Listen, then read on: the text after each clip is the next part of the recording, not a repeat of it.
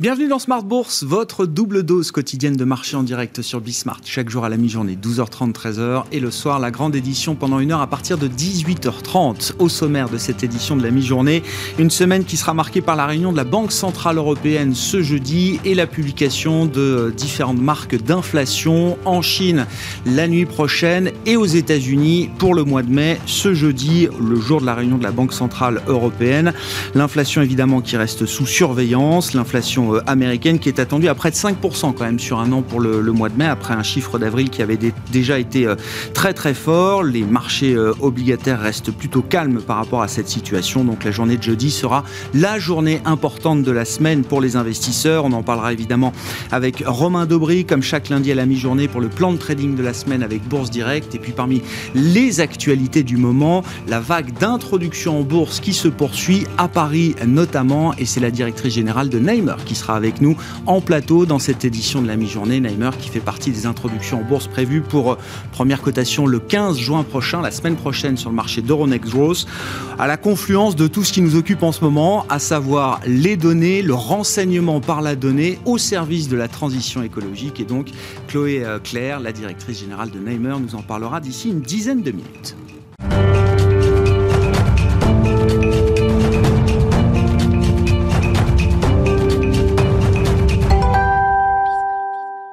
Mais d'abord, tendance, mon ami, du vert pour démarrer cette semaine sur les marchés, les marchés européens notamment. Le résumé complet à mi-séance avec Nicolas Pagnès depuis la salle de marché de Bourse Directe. La tendance est hésitante sur le CAC 40 à la mi-journée. La séance du jour, qui s'annonce d'ailleurs relativement calme sur le plan des statistiques avant une semaine chargée en rendez-vous économique.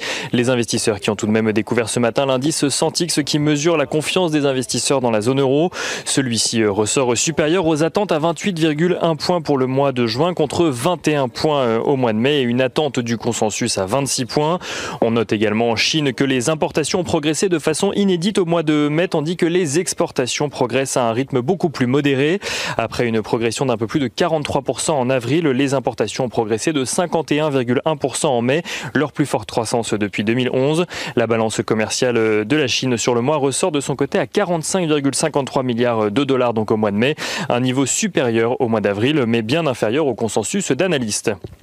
Les investisseurs qui suivront donc euh, cette semaine la réunion de politique monétaire de la BCE ainsi que l'évolution euh, des prix à la consommation aux États-Unis, une inflation qui sera d'ailleurs scrutée de près et qui pourrait peut-être alimenter le débat euh, autour d'un éventuel tapering de la Réserve fédérale américaine. Pour l'heure, Jeannette Yellen a déclaré hier que l'inflation dans le pays devrait avoisiner les 3% cette année. Jeannette Yellen qui a évidemment rappelé que cette poussée inflationniste ne devrait être que transitoire. Les investisseurs qui ont également pu suivre ce week-end la réunion des ministres des Finances du G7 qui sont arrivés à un début d'accord sur une fiscalité à échelle mondiale pour les multinationales. Un accord permis par la nouvelle impulsion donnée par euh, Joe Biden sur le sujet après son élection. L'accord prévoit euh, de mettre en place un taux d'imposition plancher pour les entreprises donc transnationales au minimum à 15%, mais aussi que les entreprises en question euh, payent leur impôt dans les pays où elles vendent leurs produits et services.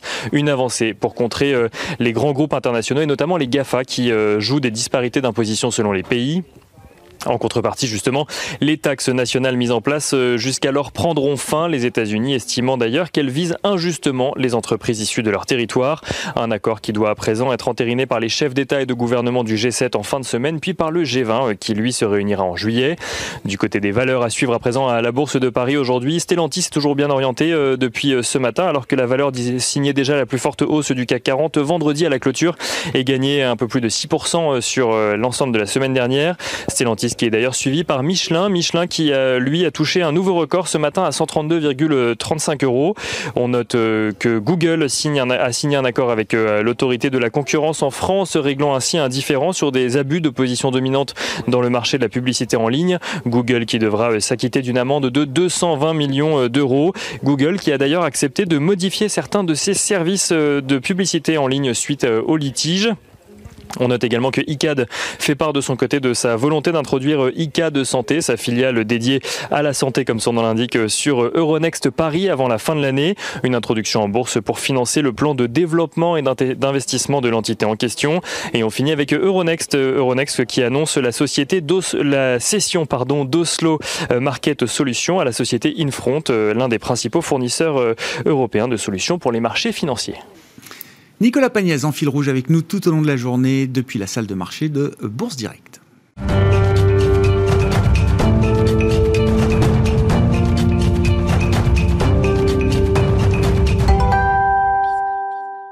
Et comme chaque lundi, pour euh, entamer la semaine, le plan de trading avec Romain Daubry, membre de la cellule info d'experts de Bourse Direct, à mes côtés en plateau. Bonjour et bienvenue Romain. Bonjour Grégoire. Bon, la dynamique haussière est, euh, est repartie de l'avant. On l'a vu notamment sur la séance de vendredi, hein, qui était très forte pour les indices euh, américains. que peut-on dire du, rapport de force en ce début de semaine sur les marchés romains Mais il est, il, est mitigé parce que effectivement, on a après une période de consolidation de deux mois, eh bien réactivé une dynamique haussière sur la plupart des grands indices majeurs. Euh, on, va pouvoir le, voir en détail, mais euh, tout ça avec des volumes qui sont anémiques et un intérêt qui est euh, plutôt lié à la, de la spéculation et des arbitrages. sur le futur CAC 40, on avait construit entre 6400 et 6500 points, 14 000 contrats futurs. Et au cours des trois séances de hausse de, la semaine dernière, mhm. on a détruit des contrats futurs, on a détruit quasiment la totalité de ces contrats. Donc on évolue avec une position ouverte sur le futur CAC 40 qui est de 300 000 contrats, mais on est maintenant plutôt aux alentours des 6500 points sur le futur, donc 100 points plus haut. Ce qui veut dire qu'on est monté avec euh, un intérêt spéculatif qui s'est euh, débouclé tout doucement. Donc pas démenti, pas de pression baissière, mais euh, pas de soutien fort et plutôt la spéculation qui drive pour l'instant le marché. Donc on a les mêmes, les mêmes, la même ambiance et les mêmes signaux que la, semaine précédente avec un intérêt haussier qui se confirme toujours, mais des volumes moyens et on sent qu'il n'y a pas beaucoup de soutien. C'est le, franchissement de ces niveaux qui aurait pu appeler à faire un appel d'air, créer mhm. un peu plus d'intervention de, de, la part des, opérateurs. Pour l'instant, on sent que les gestions sont encore un peu mitigées. On arrive dans une période très très charnière. Enfin, on, elle a commencé vendredi dernier, sens, avec les, publications des, chiffres de l'emploi mensuels aux États-Unis. Et euh, la réunion de la BCE va être importante, les chiffres de l'inflation, vous le disiez. Et puis, ça va être surtout la, Fed de, le, 15 et 16 qui va déterminer les, choses. Donc, euh, pour l'instant, la tendance est haussière. Les investisseurs anticipent de façon plutôt positive, mais euh, ils prennent pas trop d'initiatives dans l'immédiat. Donc, on a un niveau de couverture qui est moyen sur les niveaux actuels, autour de 6500 points. Il reste important entre 6200 et 6350. Donc, c'est notre zone tampon, c'est notre zone d'amortisseur ouais, parisien. On le sait. Si on ce niveau-là, en revanche, il y a toujours ce risque d'accélération baissière un peu plus marqué, avec une zone 5008-6000 en, cible.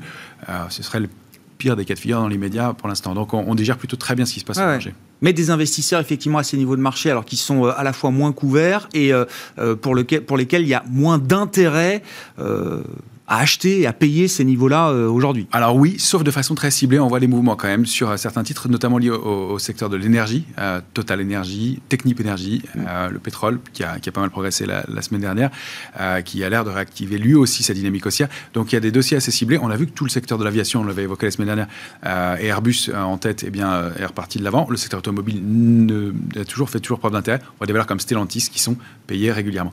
Après, c'est un peu plus mitigé sur d'autres, sur des valeurs technologiques où c'est un peu plus de mal alors que globalement le secteur est fort, c'est plutôt le secteur des semi-conducteurs là qui se porte mieux. Intéressant de regarder aussi ce qui se passe du côté euh, américain, hein, des indices américains qui euh, sous-performaient les indices européens depuis euh, quelques temps, et c'est vrai qu'avec la publication du rapport sur l'emploi américain vendredi, qui était le, le rapport un peu idéal pour les investisseurs, ni trop chaud ni trop froid, le marché du travail continue de rattraper aux États-Unis, ça c'est la bonne nouvelle, mais la reprise reste suffisamment graduelle pour éviter le scénario d'une Fed qui serait obligée de se montrer euh, trop agressive trop vite. C'est donc le scénario boucle d'or. C'est le mot que j'entendais euh, vendredi après la publication du rapport sur l'emploi. Ça s'est vu sur les indices américains d'ailleurs, euh, Romain. Oui, assez, assez rapidement. Et sur les matières premières aussi, l'or et l'argent qui sont repartis de l'avant. L'argent, c'est un peu plus mitigé, mais l'or, c'est plus clair, c'est plus franc. et donc, on, a effectivement, bah, sur l'indice S&P que vous, vous, devez voir là, un graphique qui est en journalier, j'ai zoomé un peu cette fois-ci pour mhm. vous montrer cette structure d'élargissement dont on parlait depuis quelques temps et qui a, eh bien, a été invalidé. Cette structure d'élargissement, c'est normalement baissier. Ça pouvait se transformer en en diamant, pardon. Et ça peut être aussi une structure baissière. On voit qu'elle est en, passe d'être euh, franchie par le haut. Le, cercle mm, noir que vous voyez aux alentours euh, du, support à 4450 eh bien, euh, est, lui un niveau sur lequel on a eu l'invalidation de cette structure. Et on voit surtout le franchissement en, fin de semaine dernière de cette ligne de tendance baissière de court terme et donc la reprise probablement haussière. Donc au-dessus de 4200 points, on a un mouvement qui s'ouvre de l'ordre de 4 à 6 6%, avec une première cible graphique technique aux alentours de 6000, des 4400 points, pardon, et avec une extension possible à 4450. donc c'est plutôt, oui, un mouvement de, de, l'ordre de 5% qui se met en place sur le S&P, comme sur beaucoup d'indices majeurs, en effet. Hmm. avec un soutien des taux, hein, les taux longs américains sont parfaitement contenus à ce stade. On est à moins de 1,60 sur le 10 ans américain pour démarrer cette semaine. Sur les grands indices européens, est-ce qu'on est toujours dans une idée de, surperformance, là aussi en relatif, des indices européens qui euh, ont plus de potentiel, même peut-être encore que les indices américains à ce stade? Oui, avec un DAX qui de la même façon donne lui aussi une structure d'élargissement, comme vous devez le voir, avec euh, eh bien une sortie par le haut, alors qui est timide encore, qui est à peine confirmée, mais euh, on voit le, game changer, c'était vraiment le, mouvement qui a eu lieu eh bien, la semaine du 17 mai, où on s'est on rappuyé sur 14 950 et on a réussi à rebondir. Donc sans aller former un nouveau plus bas, ce qui invalidait cette structure d'élargissement, ce qu'on craignait, et avec un rebond fort qui s'est fait, on le voit qui s'articule maintenant au-delà de la borne haussière, de la borne haute du canal haussier de long terme, celle que vous avez en violet. Mhm. On a réussi à s'articuler au-dessus, et puis à sortir de la borne haute de cette structure d'élargissement. On s'appuie dessus, c'est pour ça que j'ai zoomé, c'est un graphique du DAX en journalier. On s'est appuyé dessus une ou deux fois la, semaine dernière, en fin de semaine dernière. Donc on, est installé au-dessus dans les médias, avec toujours des volumes un peu, euh, un peu médiocres, mais euh, on, on invalide pour l'instant cette structure aussi. Pareil, avec des extensions possibles de l'ordre de, 6% euh, pour, pour, pour, aller chercher la borne haute du canal haussier que vous avez en bleu. Bon, réactivation haussière donc sur les grands indices euh, développés américains, européens, si on prend le S&P aux États-Unis et le DAX en Europe comme, comme baromètre. Il faut qu'on parle sans doute de plus en plus d'ailleurs des émergents, Romain. Ça fait déjà peut-être deux, trois semaines qu'on évoque rapidement le sujet avec vous le, le, lundi, mais les choses sont en train de se mettre en place. C'est vrai qu'on a plusieurs semaines sur lesquelles on a pu voir des indices euh, émergents, certains pays, vous nous avez parlé des pays de l'Est, il y a déjà euh, trois semaines maintenant, je crois, euh, l'Inde, le Brésil, la Chine également, les actions chinoises hein, qui envoyaient des signaux un peu plus positifs, alors avec des pays qui sont toujours dans des situations sanitaires très fragiles, pour ne pas dire autre chose, mais sur le plan des marchés, semble-t-il, il y a quelque chose qui se passe. Oui, ça se confirme. Alors, je mets à part les pays de l'Est qui effectivement continuent à surperformer, mais qui, sont, qui sont effectivement toujours des indices forts du moment. et puis, j'ai regroupé tous les, les pays dont vous avez parlé dans un seul indice, qui est l'indice MSCI marché émergent. C'est pas moi qui l'ai fait, c'est l'MSCI, mais uh-huh. que vous avez sous les yeux, avec effectivement une réactivation haussière qu'on présentait la semaine dernière et qui s'est largement confirmée. Le, on avait parlé de l'indice brésilien qui a pris 6,5% la semaine dernière, euh, l'indice indien aussi qui a progressé de 2,5%. Et globalement, le panier que vous avez sous les yeux est un indice qui représente à 35% la Chine, euh, et à 15% Taïwan et 15% la Corée, et puis 10% euh, l'Inde et 5% le Brésil. Donc c'est assez représentatif du, des, marchés émergents, même si difficile de tous les associer. Mais euh, on, a, a, un panier assez intéressant et on voit qu'effectivement, après une pause, une consolidation qui s'était mise en place depuis fin janvier, début février, euh, il y a une réactivation haussière assez marquée avec du volume, avec de l'intérêt et des mouvements forts sur les indices. Donc là, on a un mouvement de, hausse qui, de potentiel qui est de, 7 à 8% euh, au moins, avec du volume. Et il faut rappeler que c'est un panier d'indices. Donc c'est un panier d'indices qui sont eux-mêmes déjà des, paniers. Donc c'est fort qu'il y ait un, mouvement pareil se produise sur, sur, sur, un agrégat aussi important que le MSCI Emerging. Que, aussi large, un panier aussi large. Donc euh, il y, a un mouvement fort qui se produit de ce côté-là, il ne se dément pas, il se confirme. Donc tout ça accrédite la, possibilité de la poursuite aussi pour les, les, autres indices. Intéressant, c'est quand même nouveau dans le paysage de ce début d'année, enfin cette première partie d'année 2021. On parle de sous-performance des émergents depuis plusieurs mois. Là, on arrive peut-être à un point d'inflexion intéressant. Clairement, ah ça se passe et c'est visible aussi sur le Japon. Enfin, il y, a pas mal de de choses à faire. Et, ce qui nous permet de raisonner, ce qu'on évoquait sur semaine-là, de, de, raisonner de façon plus indicielle euh, et moins euh, stock picking, qui était plus compliqué et qui, euh, bah, manifestement, est en train de plus s'harmoniser. Bon, du côté des, matières premières, bon, on a toujours une dynamique qui semble favorable. Si on regarde le, le pétrole de la mer du Nord, le Brent, le Brent, on tire comme enseignement. il était en pause depuis le mois de mars. La position spéculative aussi. La position spéculative remonte la semaine dernière et on voit qu'on est en train de franchir cette petite oblique bleue située entre 69 et 71. Alors, la grosse cible du mouvement précédent, c'était 71, 60, 73, 95. On, est en train de s'attaquer à ce niveau-là avec du volume, avec du soutien du côté de la position d'aide spéculative, après une pause qui date du, mois de mars, donc euh, trois mois de pause, euh, ça, ressemble franchement à une réactivation haussière. On le voit hein, nettement, c'est euh, avec entouré de l'ellipse bleue que vous avez là, et avec une zone cible qui se situerait donc un peu au-delà des 80 dollars le, baril, un mouvement fort et qui confirme tout ce qu'on disait du côté des valeurs euh, liées aux énergies, notamment Total et valeurs pétrolières. Bon, et justement, pour conclure avec le, CAC, le futur CAC en, graphique euh, journalier, bon, je, rappelle quand même juste, 6100, c'était le point haut d'avant-crise. Hein. On est à plus de 6005 aujourd'hui sur le CAC 40 cash. Ah il, y a un mouvement fort qui s'est mis en place, euh, une dynamique haussière qui ne se dément pas, des retracements qui sont très très très très maigres et une petite phase de consolidation. Elle a été plus courte que sur les autres indices, sur l'indice parisien, et une réactivation haussière qui est plus marquée d'ailleurs que sur les autres indices aussi. On s'inscrit, là j'ai vraiment zoomé, c'est notre graphique du futur CAC en 14 heures, donc une séance de, futur, et on s'inscrit maintenant euh, au sein d'un canal haussier euh, de court terme qui est assez dynamique. La première cible, là je parle de cible hebdomadaire, c'est 6650 points. On pense évidemment à la cible suivante, puisque ça donnerait 6% de à peu près, pour aller chercher les plus hauts historiques du CAC 40, donc aux alentours des 6900 points. Je ne l'ai pas indiqué là sur le graphique. On, va, déjà, on va déjà, atteindre le temps d'en parler d'ici les 6009.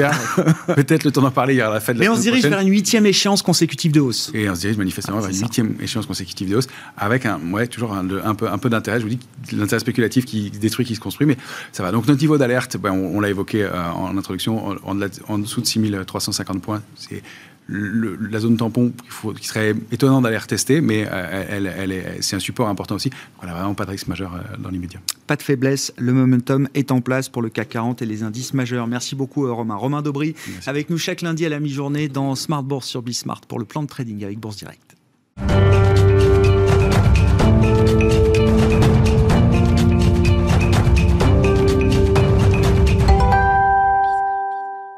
Et on parle donc de l'actualité des entreprises et des introductions en bourse. Hein, une séquence très chargée d'introductions en bourse sur le marché euh, parisien, sur Euronext Growth, en l'occurrence quand il s'agit de Neymar qui euh, va entrer en bourse pour une première cotation prévue le 15 juin prochain et sa directrice générale qui est à mes côtés en plateau, Chloé Claire. Bonjour et bienvenue.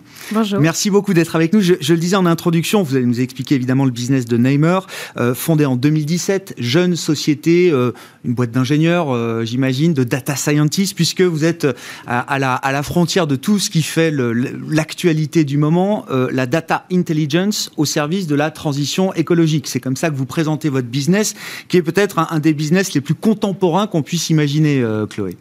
Tout à fait. Euh, merci. Bah, en tout cas, donc Nemer, notre vision, c'est de décrire le monde physique par la donnée. Donc c'est véritablement la mission que nous sommes donnée euh, et on le fait sur le bâtiment, les territoires et l'environnement. Et cela nous permet entre autres d'acter euh, de véritables trajectoires de transition écologique, puisque la transition écologique, c'est véritablement se projeter dans le futur et essayer de mesurer les impacts des solutions qu'on met en place aujourd'hui. Mm. Donc avec nos datas sur le bâtiment, nous pouvons mesurer différents scénarios et voir dans quelle mesure on est capable de se projeter dans cet avenir. Justement, là, sur cette matière première que sont les, les, les datas, Qu'est-ce que vous apportez à, l'existant, euh, Chloé? On a cette logique de, alors, euh, KYC, euh, connaître son customer, son, son client, ça c'est pour les métiers de service, les métiers de la banque, évidemment, avec en plus une, législation, une réglementation très, très pointue sur mm. ces, sur ces questions-là. Ce KYC, vous le, vous l'étendez finalement au monde physique, comme vous dites, au bâtiment, à l'immobilier. Mm. Quel type de données est-ce que vous êtes capable de récolter euh, aujourd'hui et, pour quel type de service euh, en face pour ceux qui sont alors euh, les opérateurs ou ceux qui évoluent dans l'écosystème des bâtiments et de l'immobilier? mm. Donc, euh, chez Nemer, nous sommes en fait une entreprise de deep tech. Donc, ce que l'on fait, c'est fabriquer de la donnée. Euh, la donnée, chez nous, nous l'appelons attribut pour la séparer de la donnée brute que, que l'on utilise au départ, qui, elle, est de l'open data, donc la donnée publique, euh, qui peut venir d'entreprises publiques, de territoires ou, du gouvernement, par exemple. Et à partir de cela, cette donnée, elle est présentée sous de multiples formats. Donc, ça peut être des images, du texte, des bases de données tabulaires. Et nous, on va les transformer les compléter à l'échelle du territoire, puisque c'est souvent très lacunaire, et les mettre dans une base de données entièrement liées entre elles. Donc tous nos attributs sont liés entre eux grâce à la géolocalisation. Donc la géolocalisation, c'est ce qui fait le lien entre chaque chose. La maille la plus petite, c'est le bâtiment. Et donc on est capable de caractériser quantitativement et qualitativement l'intégralité des bâtiments de France, même votre petite maison au fond du jardin, euh, donc sur 35 millions de bâtiments. Le truc qu'on a construit sans permis de construire, ah. c'est ça? Non, ah, non. non, non, mais vous pouvez aller à ce niveau de finesse-là Oui, oui, nous sommes dans ce niveau de, finesse. géolocalisation. Tout à fait. Et, euh, et ensuite, bah, il faut bien imaginer que les images euh, que nous utilisons, elles ont un pixel de 30 cm. Donc, vous voyez, même la niche du chien, potentiellement. Oui, voilà. Et donc, nos clients, ce sont toutes les parties prenantes du bâtiment. Et donc, vous, les vous l'avez dit, on les a séparées dans trois verticales, ce qu'on appelle Know Your Building, donc pour tous ces propriétaires fonciers, euh, tous ces, euh, toutes les collectivités, euh, tous les facility managers qui travaillent autour de cette connaissance du bâtiment et qui justement appliquent des solutions de transition écologique. La deuxième partie de clients, ce sont les clients qu'on appelle Know Your Risk. Ce sont des gens qui s'intéressent particulièrement aux performances et aux risques associés au bâti. Mm. Donc, ce sont les assureurs. Bien sûr, les, propriétaires, de, les investisseurs de portefeuilles immobiliers. Bien sûr. Et nous, nous, nous dérisquons ces portefeuilles. Nous apportons vraiment euh, une solution qui permet en fait d'évaluer son risque climatique dans chacun euh, des scénarios possibles, euh, qu'ils soient pessimistes ou optimistes, et ensuite d'en évaluer la la problématique financière. Et on a aussi un, produit à, l'attention de la multirisque habitation que là, on a développé en partenariat avec euh, Adactis, qui est un actuaire, donc quelqu'un qui fabrique des modèles euh, de risque euh, assurantiel. Et avec nos attributs et leurs modèles, on est capable de faire de 20 à 40% mieux que le modèle traditionnel. Et donc un champ d'application évidemment très vaste, qui va bien au-delà de l'opérateur immobilier stricto sensu. Hein. Tout à fait. Hein. Bah, de toute façon, c'est la même problématique pour tout le monde. Aujourd'hui, euh, le bâtiment, dans son cycle de vie global, donc je parle même autour des mobilités entre les bâtiments, il participe à 40% des impacts des émissions de gaz à effet de serre. Donc évidemment, on ne peut pas travailler que sur ceux qui opèrent le bâtiment, sur la mmh. partie énergie, mais bien à ceux qui les desservent, à ceux qui les assurent, qui les financent. Et donc en fait, tous ces gens-là, pour acter des projets, qu'ils soient soit de transition écologique ou même des projets autour de ces bâtiments, ont besoin d'informations de plus en plus fines. Mm. Moi, je vous le disais, je suis une entreprise de deep tech, mais en vérité, ce que je livre à mes clients, qui ne sont pas du tout des data scientists, ce sont des informations fiables, complètes dans leur système d'information. Et ça veut dire que pour chaque bâtiment de France, là, vous êtes capable d'apporter une fiche d'identité, une fiche de caractéristiques Tout à fait. qui n'a jamais été aussi complète et aussi précise euh, surtout qui est précis sur de multiples thématiques, sur la thématique de l'énergie, du risque climatique, de la connexion aux différents, euh, à l'eau, euh, à l'eau, aux serveurs, à Internet, etc. Donc sur de multiples thématiques, et c'est ça qui est important, c'est cette richesse d'usage. Et aussi l'échelle. Si quelqu'un a trois bâtiments, Nemer va pas leur apporter grand-chose parce qu'ils peuvent les mesurer eux-mêmes, si vous voulez. C'est à partir du moment où vous travaillez sur 50 bâtiments, sur une ville de 10 000 bâtiments, etc., que là, c'est intéressant d'avoir vraiment une cartographie complète. Quelle est la, barrière à l'entrée de, ce, de ce, business model? Et déjà, le, business model, donc c'est un, logiciel que vous euh, vendez à vos, à, vos, clients. Donc de ce point de vue-là, c'est un accès euh, éprouvé, on va dire. Voilà, c'est un accès à notre base de données avec un, logiciel de licence, donc parfaitement récurrent. Euh, donc c'est une licence annuelle, et nos clients la prennent sur soit leur stock, qu'est leur stock de bâtiments, soit sur, sur des leads, parce qu'évidemment, comme il y a une seule base de données, où tout est lié entre elles, on peut filtrer autant qu'on veut. Donc on peut filtrer sur des choses, euh, les, façades euh, au nord euh, qui ont un ratio de surface vitrée de moins de 15%, qui font ci ou ça. Donc c'est énormément de choses comme ça. Et et euh, non, non, la, question euh, du, modèle économique, la question des barrières à l'entrée. Voilà, les barrières à l'entrée, en fait, euh, c'est véritablement la construction de cette base de données parce que je, faisais des, une blague sur la niche du chien, etc., mais c'est d'une complexité phénoménale au jour le jour qui est gérée grâce aux multiples ingénieurs en data que nous avons chez nous, à des PhD, etc., des gens vraiment de, très très haut niveau pour, qui ont développé aussi, quand je vous disais, quand on complète sur le territoire, donc ça c'est du machine learning et de la prédiction il faut avoir ce qu'on appelle des features, c'est-à-dire les caractéristiques mhm. sur lesquelles en fait le modèle va se baser pour prédire les labels. Et pour cela, en fait, nous, nous possédons la bibliothèque la plus complète sur les bâtiments de France. C'est donc un modèle vertueux. Il a fallu d'abord faire trois ans de R&D pour réussir à faire ces prédictions. Et maintenant qu'on l'a, plus on prédit, plus en fait on connaît aussi ces caractéristiques et meilleur on sera dans nos modèles. Hmm. Donc la barrière à l'entrée, c'est d'avoir été là il y a, comme vous disiez, seulement quatre ans, mais d'avoir eu cette vision et d'être passé par ces obstacles très complexes de machine learning, de création d'architecture de base de données et on en, a, on, a, encore à faire pour l'avenir. Et vous venez vous-même du monde de la construction, je le dis d'un mot, euh, Chloé Claire, vous avez été une, dans, l'équipe dirigeante de Vinci Construction pendant, euh, pendant plusieurs, euh, plusieurs années. Est-ce que vous êtes, au fur et à mesure de, de l'aventure Neimer, est-ce que vous découvrez même en marchant, d'une certaine manière, des, des usages auxquels vous n'aviez pas pensé au démarrage de, l'aventure. Tout à fait. Je pense que l'aventure Nemer a été euh, basée sur le premier cas d'usage que je vous disais tout à l'heure, sur euh, les propriétaires fonciers, leur, leur trajectoire écologique. Et on s'est rapproché de l'assurance, puis on s'est rapproché des délégataires de services publics. Et en fait, on s'est rapproché de tous les gens qui font des modèles, qui font des prédictions, qui, qui calculent des choses autour du bâtiment, qui ont besoin de les connaître et de les caractériser. Et, donc, en fait, c'est sans fin et c'est, euh, on, on, le disait tout à l'heure, l'objet de notre IPO, justement. Bon, introduction en bourse. Euh, pour, alors, un mot, dire que vous allez lever autour de 8 millions d'euros. C'est ça, la cotation est prévue le 15 juin sur euh, Euronext Grosse. Oui, vous serez bien coté le 15 juin. Je demande ça parce qu'il y a eu quelques petites opérations suspendues ces, derniers jours. Vous avez tous les engagements nécessaires. Je vous le confirme. Pour, le moment, tout va bien. le 15 juin. Tout à fait. 8 millions d'euros qui vont servir quoi? À développer, j'imagine. Alors, sur le plan de la R&D, sur le plan commercial aussi peut-être. Bah, D'abord, ça va nous permettre de consolider cet avantage que l'on a fait en termes de cet avantage technologique. Vous avez levé un peu plus de 6 millions d'euros, c'est ça sur les euh, Non, pas du tout. Ça a été autofinancé par des ah, projets. Ah, autofinancé. Nous sommes aujourd'hui parfaitement autofinancés. Nous avons un, EBE e de 800 000 euros, donc on est déjà stable et c'est ce qui nous permet d'ailleurs de rentrer euh, euh, sur Euronext Growth. Mais pour la suite, ce qu'il faut maintenant, on a prouvé qu'on savait le faire sur la France. Nos attributs et nos outils, sont, nos algorithmes sont réplicables à environ 75% sur d'autres pays étrangers. Donc vous imaginez la vitesse à laquelle on peut aller chercher l'international. Nous, ce qu'on veut, c'est être ce champion de la data environnementale et du bâtiment pour l'Europe, pas seulement pour la France. Euh, aujourd'hui, les positions se prennent sur la data. C'est en ce moment que ça se passe. Donc c'est pour ça qu'on a voulu faire cette IPO pour asseoir notre notoriété, accélérer d'un coup vers l'Europe et pouvoir euh, véritablement nous donner les moyens de notre ambition et donc proposer à tous de, nous, de participer à, nous donner les, moyens de cette ambition qui est une ambition française pour l'Europe de montrer, de, véritablement être un, champion de la data, euh, de la data externe ou contextuelle, ça dépend comment on l'appelle, aux côtés des industriels et des entreprises qui elles-mêmes se saisissent de leurs données mmh. internes pour piloter leurs projets quand je disais qu'il n'y avait pas de business plus contemporain que le vôtre, effectivement, on l'a bien compris. Merci beaucoup, euh, Chloé Claire, d'être venu nous parler de Neymer et donc de cette opération d'introduction en bourse en cours. La période de souscription court jusqu'au 9 juin et la première cotation est donc prévue le 15 juin sur Euronext Growth. On se retrouve ce soir en direct à 18h30 sur Bismart.